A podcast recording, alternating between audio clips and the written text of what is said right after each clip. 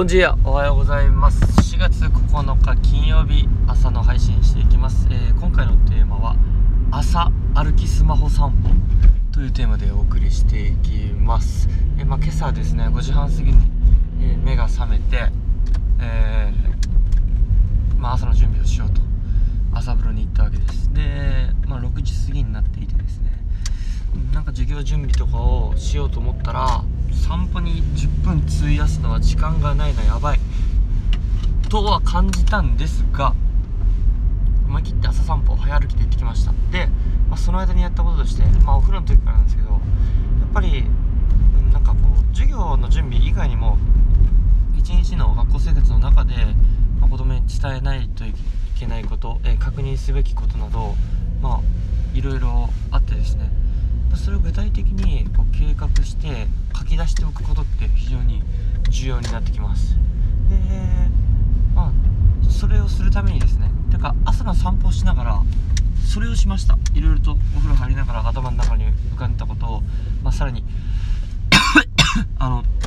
具体的に書き出すためにですねえーまあ、朝散歩しながらスマホにメモを打ちまくると、えーまあ日記アプリで全部管理するみたいなところでお伝えしたようにまあ日記アプリに逆に今日のところにもうとりあえず今日の予定を書き出しました。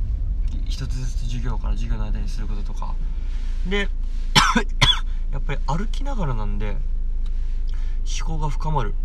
で思考が活性化されてるんですよね。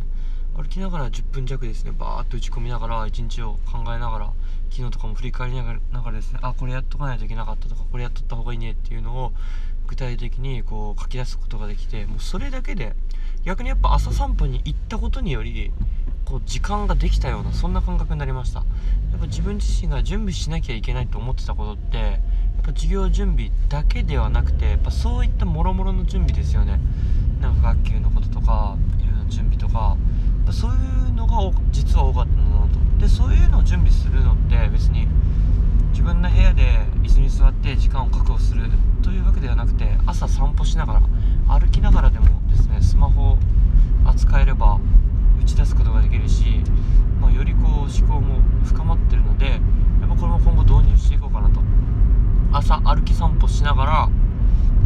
あの朝、えー歩きスマホをしながら散歩をしてですね日の計画を立てる、えー習慣作り、えーそれは非常に有効かなと、え感じましたなので皆さんもよければ、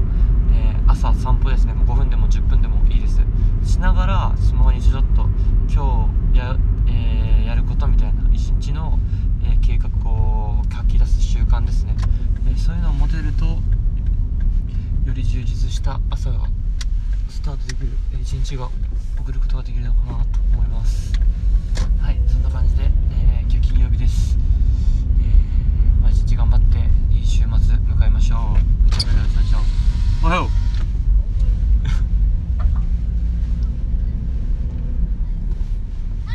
おはよう。あぶね